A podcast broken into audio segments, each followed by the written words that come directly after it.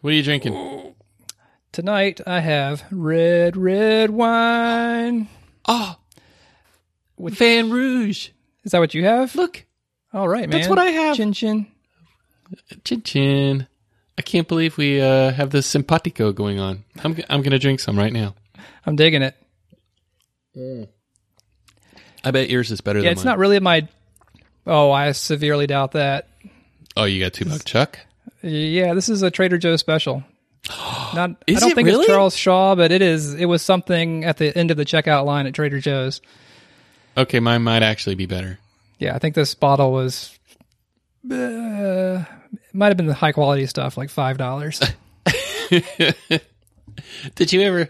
I know we've talked about this. You've you've seen that thing right with the the test, the blind test of the tasters, I've not the seen that, but I can imagine. tasters. So they they tested them and they gave them uh, all of these wines, and then for the coup de grace, they gave them uh, white wine and got their impressions of it.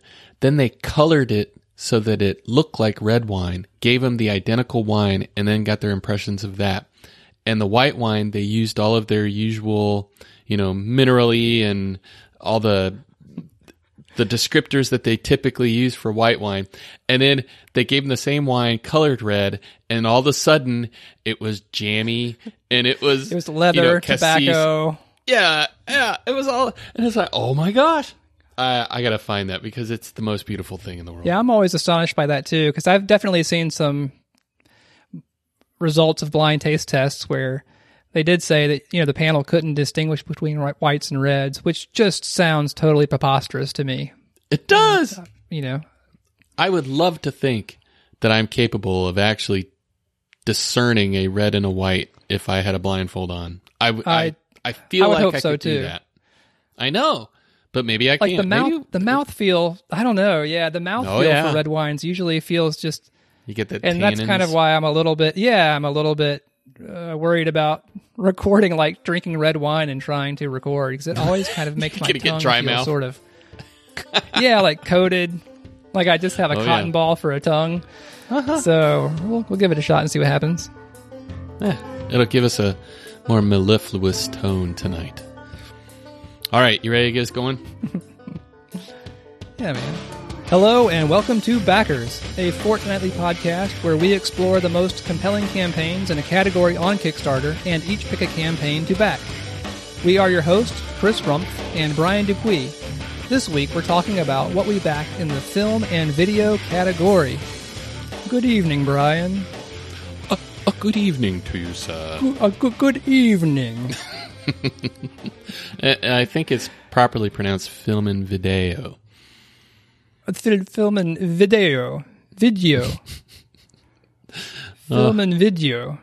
What do you think of our film and video category this week, man? as a whole, it was just another one of those Yeah. categories that was chocked full of projects, kind of difficult to to wade through. I felt like, Yeah, it started off at 491 and by the end it was at 502 and I I, got a little bit of fatigue going through them all cuz I think you recognized this before I did that it was a little harder to like art and comics and uh, to a large extent that even the design category there was a way to kind of get a really good feel for it at a glance just from the description or just from the panel on the search page you know just the the really raw bare essentials of it were were easy to get at. For film and video no. It was you, you you really had to dig down and kind of do a little more legwork to get to the bottom of the campaigns and and figure out is this even something that I want to take a look at yeah, that was my sentiment too, because we've already explored other categories like art and comics and crafts, and I think by nature a lot of those are just very. Well, I was going to say visual. Certainly, film and video is too, but kind of statically visual. It's easy to Yeah. to look through those projects and look at a glance and tell if it's something you are interested in or not. Where a film and video, you come to like, I really felt like I wanted to to give each product its its due with respect to the to the the video, the campaign video. Right. Um, and I think on a whole, it seemed like the production quality of the the campaign videos for the film and video category was much higher, which is great. But at the same time, it just seemed like you had to spend much more time with each project to really get a sense of what it was that they were what they were offering and then if it really had whatever sensibilities that resonated with you too to see if you wanted to jump in and become a backer. So yeah, I found it difficult as well to to kind of trudge through all the projects and and try and see separate the wheat from the chaff if if you will. Yeah. One of the things I thought, and maybe we're getting ahead of ourselves here, jumping right into film and video, but one of the things that I found, I didn't feel like there were a whole lot of the kind of the early on, whenever we experienced those campaigns that were kind of just give me money because I want to live a particular way. The these campaigns, to a large extent, I'd say the vast majority of them had a story they wanted to tell. It was fleshed out. There were, you know, they had good, mature concepts. I think almost, like I said, the vast majority of them were like that. So that was good. It was just a matter of whether the thing they were trying to create was something that I could see myself wanting to watch. Yeah. So that's interesting. You mentioned what we had found in a lot of other categories with sort of those lifestyle projects. Mm-hmm. And to me, that kind of draws a dotted line back to something I wanted to talk about at the top of the, the show here. Um, Oh, yeah. yeah, I think that just segues nicely into drip. So, I mean, we we have to talk about this, right? We do. Yeah. So, I mean, I think it's obvious that the biggest news this week from around the crowdfunding world has been Kickstarter's entry into the market of crowd backed subscription funding. And they've done it with a new service called Drip. So I thought this was just big news. And um, I spent a couple hours of diligence just trying not to sound like an idiot tonight discussing it because honestly, I feel like that I'm just scratching the surface now of everything that's going on here. Right. I guess since the news broke about Drip, I've tried to collect a few different articles about it, and I'll make sure that they're in the show notes. But one of the better written stories that I saw this week was from The Verge, and that's in there as well. And I'd recommend that as a good starting point just for getting a sense of what Drip is and why Kickstarter is making this play. Sure. I thought it was pretty interesting. And I was curious where it came from. And so they, this was an acquisition. It was a startup called Drip. And uh, believe it or not, it predated Patreon. And so they hosted it and I guess rekindled it and got it probably looking more and feeling more like a Kickstarter style uh, venture and then put it out there. I think probably one of the more interesting things that they used to differentiate themselves from Patreon and the other competitors was this way of incentivizing people to get in early. Did you see that? I did. I think they called it the founding member approach. Yeah, so the creators pick a window, and if you, as a backer, get in within that window, you become a founding member of the drip backing. And as such, you might get special perks based on what the creator decides to give you. So it's a little extra cachet for getting in early and a little extra incentive to jump in before everyone else does. So I think that's a, a pretty interesting approach to trying to get people in on these things and, and give them an incentive to do so. Yeah, quoting from their website, every drip begins with a founding membership period designed to help creators build momentum and celebrate their most diehard supporters. So, like you said, yeah, just an interesting way to try and build rapport with your community early on and to give people that extra little nudge to, to jump in early and, and be a part of something. Right. What did you think about their decision to uh, allow them to move, allow their creators to move to a different platform if they so desired? They they specifically made it to where they would help creators do that.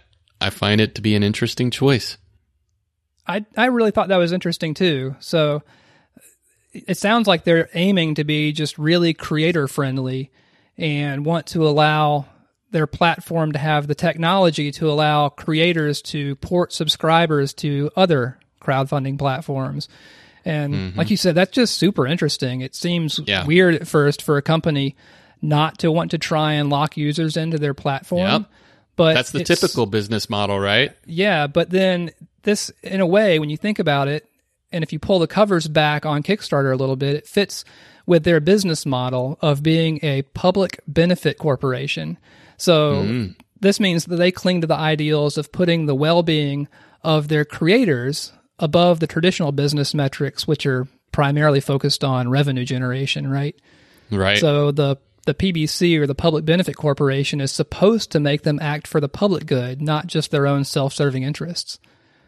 So that was something I didn't even realize quite about Kickstarter, even what that meant. But it's, it's interesting in this context that they're using that as a, a vehicle to say, creators, you know, we'll we'll let you. We're not going to lock you into what we're doing. You know, we want you to be able to ge- generate this community and then have that ownership of your your community and be able to port that wherever you please. So that's really really interesting. Yeah. But yeah, I guess we didn't even mention at the top. I guess we should do a drive by on what Drip is even offering. Um, Sure. and we've talked a little bit about how they're trying to differentiate themselves in the market. But um, their website is d.rip. That's kind of clever. It is. And the, the headline on their page right now is Fund Your Creative Practice Through the Ongoing Support of People Who Love Your Work. And like you mentioned, this platform's not a totally new idea. I mean, it seems like it's an answer to, or maybe a competitive offering to other subscription crowdfunding sites that are already out there, like Patreon or, or GoFundMe. I was looking at the note I had too, like you already mentioned from the top, that it was an acquisition. And that's interesting too, that predated Patreon. So Patreon launched back in 2013, and these guys were going on well before that. Yep. But it does feel right now, like in this current landscape, or at least what Kickstarter is trying to go head to head with, is Patreon. And Patreon's been around and has just seen rising popularity with artists like, um, well, artists and creators like podcasters and vloggers and musicians, those kind of creative endeavors. And the basic Patreon model is kind of like public radio, where Mm. you know you're getting donations to back a concept with ongoing payments to show support for something that you enjoy and that's that's an interesting angle It is. Yeah. and i guess patreon does have some similarity to kickstarter with some regards where uh, what patreon does have some rewards and perks but the Sure. major difference to me is that backers in patreon are more fundamentally supportive of a person or idea as opposed to a product or a short-lived concept. So in this, you know, so Kickstarter relaunching Drip is sort of saying we're going to have a vehicle for getting creators to try and back projects, and then we're going to have a vehicle to try and get communities to build support and momentum around supporting over a longer period uh, term Sure. with subscription-based creators. So that's cool. It is. I guess it was natural. They would have to get into this space eventually. Going back to the whole being able to port your followers to other platforms, it's it's a pretty confident move as well, right? You're not going to do that if you think they're they're going to leave. You're going to say if you want to go elsewhere because you think it's better, that's up to you, but that pretty much says we think you're going to choose to stay with us anyway because we have the better platform. So, it's ballsy. Yeah, and interesting for a sort of fledgling platform as well. Mm, mhm. So that's, that's interesting. It's an inter- interesting play. I mean, in some ways, I guess it has the air of it that Kickstarter is trying to kick off the stigma that it's stagnated. And I know hmm. that total pledges for successful projects on Kickstarter dropped for the first time year over year in 2016 compared to 2015. I don't know how that trend is playing out in 2017, but it's also interesting to note that GoFundMe is now the largest crowdfunding platform Is it really? Yeah. So even though the cultural impact of Kickstarter is, you know, still undeniable, GoFundMe in terms of I think just dollars paid out now has passed Kickstarter. Oh, be darn. Didn't know Yeah. that. Yeah, so I think I read that. I think that might have been in the Verge article as well, but it was one of those articles that we'll have in the notes. Right. Yeah. So check it out. Drip. Uh, it's in limited release now. It's invite only, right? There's like 60 something creators that are on the platform and they're trying to keep it a low key launch, which I think is interesting. Maybe not flood it with a bunch of people that want you to buy a car for them, but I'm curious how that's going to play out in the longer mid, mid to long term because uh, like Google really like to do those limited types of launches. Like, do you remember Google Wave? Oh yeah, Yeah, and that I think hurt it in the long Even run because Gmail they didn't get the adoption. only. Right? Yeah, uh, that one obviously succeeded, but uh, it, it could bite them in the end. Right? oh absolutely. Moving on, uh, Chris, I got a thing. You did get a thing. I got a thing. I've seen your thing. I'm so I you have uh hello. Alrighty. Uh That's the red wine talking. It is. It, it's pretty cool. Uh, that's an aspect I guess I didn't much think about was that with this whole thing, we would start getting items in the mail and it would be like little mini Christmases every once in a while. That's fantastic. So I came home and there was a, a a package on my doorstep and it was flat and I was like what is this? And uh, you know me, I order a bunch of stuff, so I didn't think much of it. But then I pop it open, and there's a couple of comics in there, and it was my comics from the Proactive Insurance, the Pros, that uh, I didn't end up backing on Comics Week. It was one of the ones that w- was a mentionable. That it was, I think it was my, was it my runner up? I think it was my runner up, but I ended up backing it anyway because it was it was practically pocket change to get four comics and I really liked it so I did it and now it's here. As I as I told Chris uh, Chris actually has them now because I already finished them. I, I started it last night and I I guess I devoured them. Uh, so good work there uh, Steve. I'm not even going to try to pronounce his final his last name. Stormian? Storman Storman I did try to pronounce it. I I destroyed it, but that's okay. Very enjoyable. Is he a wildling? It's it's possible. Yeah, he's kissed by fire. Uh, yeah. So, did you look at it at all yet, or I just kind of flipped through it, but um, I haven't read it yet, okay? and I actually left them, yeah, on my table at work, so I'll have to Oh. return to them next week. That's okay. At least there won't be a a three foot tall miscreant tearing it up or something. That's right. I figured it was better to keep it out of the hands of the miscreant.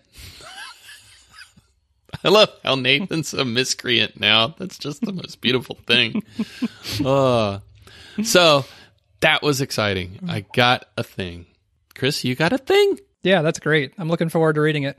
I got a thing too. I actually meant to mention this last week because they delivered super fast, but I got I got my little Brontosaurus Tiny Sar. So that was my Oh. backed project back from the Art? No, crafts. correct yeah, the crafts category. Um, it was not an enamel pin. So Hmm. uh, and I was stunned because it came in one of these little Oh yeah. USPS postal mailers that's like postcard st- size, and it came in the mail, and I was like, "What is this?" And it's just a very thin, flat pack. And I, d- I guess I just didn't expect the project to to deliver this quickly. And sure enough, opened it up and out slid my little flat packed brontosaurus. So I haven't put it together yet. I was kind of wondering if maybe I would attempt uh, like a a video or a stop motion video, time lapse video of trying to assemble it. I may attempt that. That could be kind of cool. That'd be very cool. Yeah, I'm looking forward to putting it together, and yeah, I think it'll be think it'll be a fun fun thing to assemble. Yeah. It could be like an uh, ASMR thing, a very soothing. You could breathe softly and slowly, put the microphone right next to your hands. I could just make mouth noises. Nobody wants to hear mouth noises. No. Let's get back to film and video.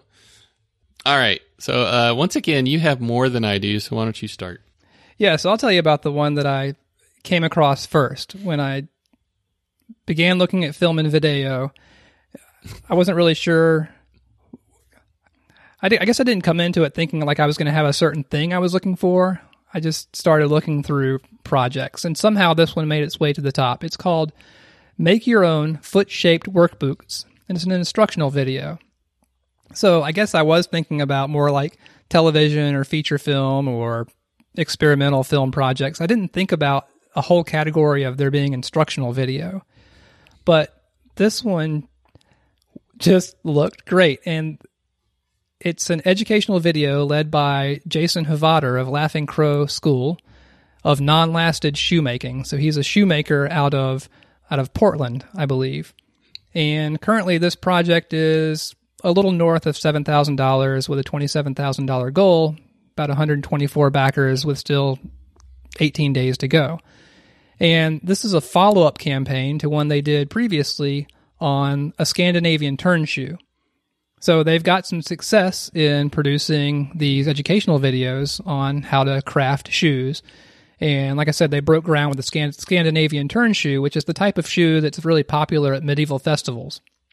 And looking at some clips of the that old video and what they say that they're going for in this one, they use a lot of neat stop motion in their videos to illustrate like how the leather is cut and how it's shaped and how everything fits together. It's just really neat. So I was looking at this and maybe influenced by your craftsmanship and your knife making these days, I was like, I want to make a thing too. I want to Oh, make some yeah. shoes. So Get in I there. started looking at it. Yeah, it just seemed great. And I've always thought about shoes. Like I think I've mentioned before, like finding shoes always gives me a lot of anxiety, especially trying to think about ordering shoes over the internet. Like, what if you could just make your own shoes? you could try all sorts of different things. And looking at this video, the backing pledges seemed pretty reasonable. It's about $15 for digital access to that previous Scandinavian turn shoe campaign, about $20 for digital access to their new internal stitch down work boot that's coming later next year if this campaign succeeds. And a few extra bucks here or there gets you a DVD copy of the videos too. So that seemed pretty reasonable, right? But then I was like, well, you're going to need tools. And lo and behold, they actually do have uh, further down backing rewards that get you tools as well. So I was like, okay, great. So That's now I'm looking at about a hun- yeah, it's great. I mean, it really is a great angle they have. So I'm thinking, okay, cool, $130 for the turn shoe DVD and turn shoe tools and the boot DVD too, in case I wanted to get that way. So you get three essential tools that you need to make your shoes, which is I have them noted here a skiv, a curved blade, all, and a hand stitcher. Those sound awesome. I don't know what they are, but they're going to help me make shoes. So $130, I'm going to have my Scandinavian turn shoes. And then I read down a little bit further. I'm like, okay, $199 gets me the essential boot tools in the DVD. So I get not only the previous tools, but a groover and a gouge, 10 blades. Oh my goodness. So I can make my boots and my turn shoes. But then, like, is the essential boot kit going to cut it? Or do I need the $289 basic boot tools? Because then you get a mm. stab awl and a lip knife Goodness. whatever those are. And mm-hmm. and so I'm I'm thinking about building up this small repertoire of hand tools, which is really cool that you could make shoes with just a few like a shoebox full of tools. Right? But but then you need materials as well. Oh dear. And Let me guess. Do they have a, a do they have a level for that? Absolutely. So that's just what I was saying that originally I was like, man, I really want to back this video. And then I realized if I was to go down this hole, I would be in for hundreds of dollars of of shoemaking supplies to be able to get all the tools I would need and the materials. So, you know, $469 for basic tools and mater- materials. At that point, you're like, well, he has a reward level too, where for $400, you can just get him to make you a custom pair of shoes. And then I was like, all right, Chris, step back from the ledge. You don't need a custom made $400 pair of shoes. So I just thought this was a really great project um, by a skilled craftsman with a really high quality video production as well. Yeah. But it's just not something at the end of the day that I was ready to bite off. That's a that's a hefty investment. But you would be able to make more than one pair of shoes, Chris. You could go into business as a shoemaker at that point. That's true. I mean, you're not buying shoes, you're buying a lifestyle. That's a that's a minor thought, though, investment that- for a new lifestyle.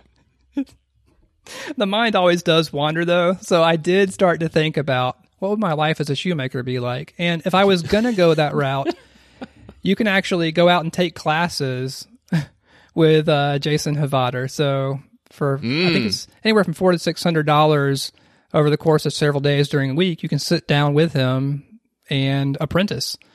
In much the same way you did when you got to start doing knife making. So then I Oh, really yeah. started to feel like, you know, if I if I ever want to dip my toe in that world, I know that that Laughing Crow School of Non-Lasted Shoemaking is out there, and you know, so basically, I know where to find them, and I know where to apprentice if I ever wanted to try and make my own shoes. Yeah. That's excellent. That's a good one. I didn't, I admit, I never saw it until you showed me. Yeah, but it looks great. I mean, like I said, I, I was just standing on that, that precipice, looking down into the, the pit of shoemaking, thinking I should dive in there. I should, I should be, up, I should get in there and swim around. Yeah. Huh? Good campaign, dude. Uh, so my first one that I'm going to mention is, uh, I thought it was an interesting idea, but uh, we'll get to it. So my, my first one is Anti-Dad, and this is a campaign to create a comedy where this is the this is the pitch. After a one night stand in a bar, Chris Wilmoth accidentally impregnates a stranger with the Antichrist.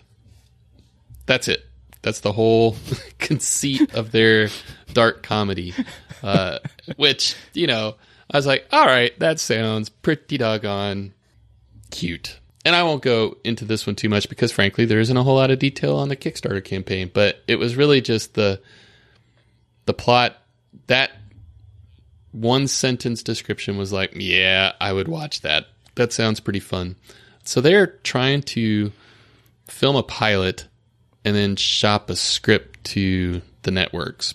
So the pledge levels, you get like a signed copy of the script for 10 bucks and for 15 bucks you would get a copy of the pilot and that's pretty much it. So uh I don't need a, a script and if they make the pilot I assume at some point maybe I'll see it. So I didn't go any further with that, but it was really just the concept and the that plot line that was like, yeah, I want to see somebody that impregnates someone with the Antichrist, a stranger nonetheless, though, uh, in a one night stand, right? So that was the one that I uh, I saw and found a little compelling.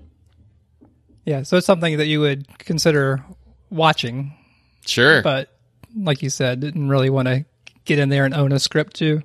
correct. Yeah, I'll wait for it to pop up on uh, TBS or something. Yeah. I like your next one. Uh, is that Max Reload and the Nether Blasters? Yes, it is. Yeah. Did you get a chance to see this one too? Did that come across your radar? Yeah, Yeah. This this one looks like a lot of fun. Um, this definitely made the short short list for me, and it sounds like this video is already pretty far along. It's a feature film about a small town video game store clerk who accidentally unleashes the forces of evil from a cursed ColecoVision game. So I'll just read the story straight from the from the, the campaign description. It says a small town video game store clerk must go from zero to hero after accidentally unleashing the forces of evil from a cursed ColecoVision game. Max Jenkins' game fantasies collide with reality when a legendary Lost installment of the Nether Game series appears on the store counter of his workplace, Fallout Games. Unbeknownst to Max, the game bears a curse of the ages, and in playing it, he has just unlocked the Nether, an ancient malevolent force of evil from the cartridge upon his small hometown.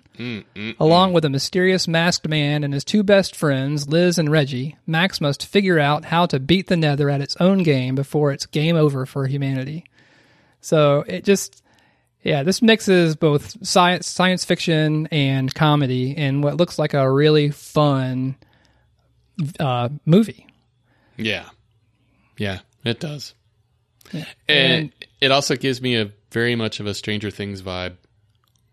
Right. It has a lot of callbacks to certainly 80s video gaming, um, 80s culture. To me, it like also harkened to a lot of Evil Dead, which of course Stranger Things plays against pretty Sure. well at times too, with a lot of their camera moves. So looks like a lot of fun, and like I said, really, um, this was my this was actually my runner up, and was I only didn't back it because I backed something else, but Mm-hmm. This looks like a lot of fun. It does. Yeah. Good find. Yep. So, what else do you have? Uh, my next one you found as well. This is critical thinking versus a post-truth world. oh, it's it's good.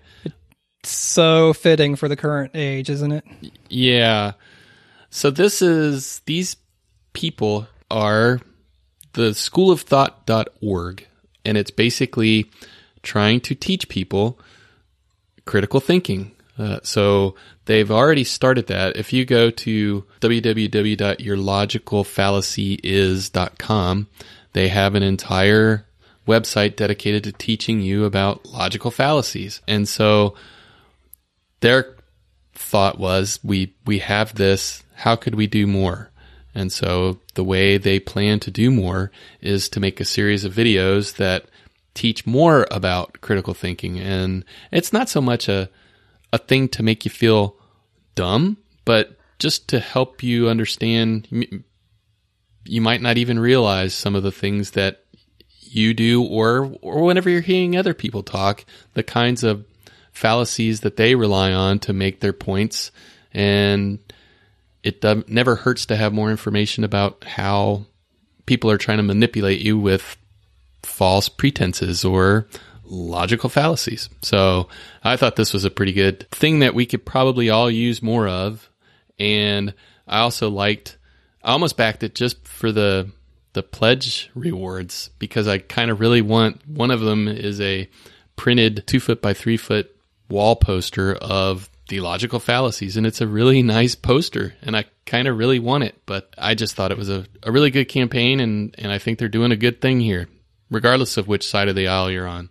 Oh, absolutely. I think the idea of just kind of having your awareness heightened, like have your antenna up to be in tune with all the tricks that basically politicians and marketers use to try and influence you with, you know, all these sort of uh, false arguments that are so effective and just create division and, and right? Like Oh yeah. build these camps that are unwavering and yeah it, it really seems like we do need to be able to step back and apply critical thinking to to these scenarios and look at how am i being, being manipulated and it doesn't really te- tell you how to think about things No. i guess really they're just trying to educate you to to look for like you said these these logical fallacies and then help you draw your own conclusions Yep. What you got? oh i have one more i was just Do you? Uh, yeah, so I do have one more. This is called Star Wars La Fin des Jedi, The End of the Jedi. Oh mon dieu. Yeah. I, I don't really know what to say about this other than it's Star Wars and French. So I was I was in and wanted and wanted to mention it. You francophiles, you. Uh, may we? Mais bien sûr. Okay, my uh my final one, mentionable, and we'll go quickly since we're running late here. Uh, is Hello World yeah. the film? The byline for this one is "Code runs everywhere, but who are the people that build it?" This f- film explores the men and women who create software. Uh, so really, it's about Chris and I. The creators are going to contact us any day now to talk about how we create call center software, and uh, I think I think the call is is forthcoming. Uh, no, but uh, in all seriousness, I thought this was uh, an interesting idea. Right? It is true. There's a lot of in every aspect of our lives these days, software is in control of things that might be surprising, and there's a whole load of people whose responsibility it is to create it. And I thought it was kind of interesting to take a look at those people and the from a developer's perspective to see what other people are doing and how they're doing what they're doing and they've got a, a lineup of coders and researchers and educators that they plan to talk to that sounds like it's kind of interesting so I, I thought it was pretty good Yeah, I agree. I didn't have a whole lot to add to this project, but for the same reasons, I was like, cool, a video about what I do. Yeah. I would love to see that. Yeah. Right. Um, yeah, I want to be the software hero. Writing software creation is is not always glamorous. You know, there are people out there that have to write call center software. Those are the best kinds of people, though, Chris. they're they're out there doing God's work. All right. So so yeah. is it time? Dun, da, da, da, Let's do it, man. Let's. Do you want to go first? Let's get to the backed picks. Who went? Who went last? You, I uh, do. I went last, so you you go first. I was just jumping at the bit. I was excited I about this one. So, what I backed is called Space Command Redemption. And this is a Kickstarter project by Mark Scott Zicree.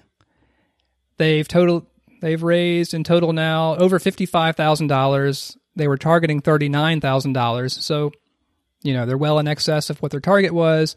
About 600 backers today joining in and still 23 days to go. So by the time people are listening to this podcast, they'll still have a chance to go, hopefully, and take a look at this and hopefully join the community, get on board. Yeah. Um, like I mentioned, Space Command's already surpassed the original funding goal. They're now well into stretch goal territory.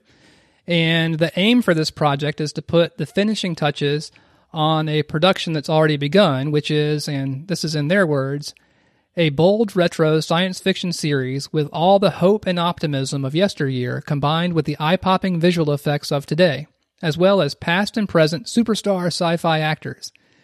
This is the vision of creator Mark Scott Zicree, who has amassed countless writing credits in shows such as Star Trek The Next Generation and Deep Space Nine, Sliders, Babylon 5, Friday the 13th, The Real Ghostbusters, Smurfs, He Man, and Super Friends. Good God. Can you believe it? No. I mean, uh, unbeknownst to me, Brian, this writer producer, Mark Zicree, is in part responsible for, I guess, a lot of the television I watched growing up. So Yeah. that's kind of neat here to see the curtain opened up and see the guy, or at least one of the people behind the camera that had a hand in a lot of the shows that resonated with me, like I said, growing up. So pretty neat. Like I, it's neat when you like pull the cover back on a project and you're like, oh, I don't know who this is, and then you start to realize I don't know You're like, them, "Oh but they actually had an influence on a lot of the stuff I was exposed to. So, and Well, if you look cool. too at Space Command, yeah, it looks like they just enlisted actors and creative talent from Babylon 5. They also rated some other well loved and well regarded sci fi properties to just bring this thing to life, like Mira Furlan, who was Delenn on Babylon 5 and who was also on Lost. Bruce Boxleitner, who was Commander Sheridan on Babylon 5. And dude, he was freaking Tron. Like in Tron, Yeah. he was Tron. Um, Bill Mumy, who is Lennier, and Danger, Will Robinson, Danger. Um, and Robert Picardo, who is the Doctor on Star Trek Voyager, who has been sprinkled all over sci-fi movies, uh, just in smaller roles here and there. And Yeah. then Doug Jones, who, if you don't recognize him, he has done amazing work just in other movies like Pan's Labyrinth and Hellboy, and he's currently on Star Trek Discovery. A lot of his roles, he's usually in makeup, but um, has Right. just played a lot of parts. And if you find his page on IMDb, I mean, he is like the definition of working actor with just hundreds of roles, um, hundreds of credits. So, I mean, with the cast on display here, how could I not back this? Yeah, I was pretty amazed at the cast list. I I was surprised because I I couldn't recognize them from the the little quickie screenshot that was on the page whenever you're searching, right? There it was a little too small to really figure it out, but Uh-huh, clicking in uh-huh. and seeing I was like, "Oh my gosh, I recognize all of these people. How in the world did they pull that off to get all of these recognizable sci-fi stars on this production?" So, yeah, that's very cool. Yeah, it looks it looks great. And like there was a down the page too a word from the creator Mark Zicree, and he said, "As a kid, I loved Star Trek and Twilight Zone, Outer Limits, Forbidden Planet, and grew up to write for such great shows as Star Trek and Deep Space Nine, Babylon Five, Sliders." I often hear fans say, "Why are there so few good sci-fi shows on TV, and why do so many go south?" I can tell you frankly, most of the network suits just don't get it, but you and hmm. I do. And reading that too was really all I needed to kind of push me over the edge and, and, and back because I get that. The, the Oh, yeah. studios often don't really seem to, they don't want to take risks. And I think you're much more well read. Certain, I, I don't not don't think you are much more well read than I am. You're a voracious reader, and uh, I'm sure you know all the different ideas and just properties there are to, to, all these sci-fi books that you'll just never see on screen because the studios yeah. aren't willing to take those risks, and the people in suits, yep. like like I said, they don't get it. So yeah. like this is, I think, a perfect perfect use for Kickstarter where, you know, uh, this Mark Zicree, who's a, a writer who's been doing this for a long time, has a story to tell, and would probably just have a devil of a time trying to pitch this idea and get it, you know, get it out there. Get I mean, any it's, traction? It's a it's yeah. a, it's a miracle. Other things out there like Babylon Five and Firefly, even the one season that it was, ever got through the process. So you know, to have a vehicle like Kickstarter to be able to have people come on board and support this and, and get it pushed through to completion is is really exciting. So I'm excited to be a part of this, and um, I'm really interested to see how it turns out, and I can't wait to get a look at the final result. Yeah, and I'm gonna peek over your shoulder whenever we do. yeah, as a cool. backer, I already already got the first like little glimpse today at um, some unreleased uh, footage. So like of the the special effects they're putting together. So I was like already getting excited. Like yay! it's a little crazy though because if you think about it, the number of people that have to be involved in this production, fifty six grand doesn't go a whole long ways. That's a really astute observation. I, you know, like one of the things they're saying is they at this point a lot of it's filmed. Um, and they're really just trying to get more funding to to put the visual effects in place for what they've already done, and right. then anything beyond the goal they're trying to raise for the for the effects, they're going to start putting towards the next installments of, um, I guess, the shooting. But right. yeah, it is interesting to think. I didn't see anywhere in here about where are they getting the bankroll to bring these actors on. Yeah. How are they? How are they setting up that structure? Um, because, like you said, I mean, these, these are pretty well known names, and, and, yeah, maybe they're say well, we're going to work for free and take a cut of the back end. Who, who knows? Yeah. Maybe they're just bored. So, what'd you find? It is. So the thing that I backed is uh, a project called Mushroom Park, the animated film uh, by Tim Rauch. This is Love, Forgiveness, Mortality, and Redemption, created by Tim Rauch, with art direction by Bill Wray. Uh, and I admit that's pretty much why I backed it. Uh, if you don't recognize the name Bill Wray, Bill Wray was uh, involved with a little property called Ren and Stimpy.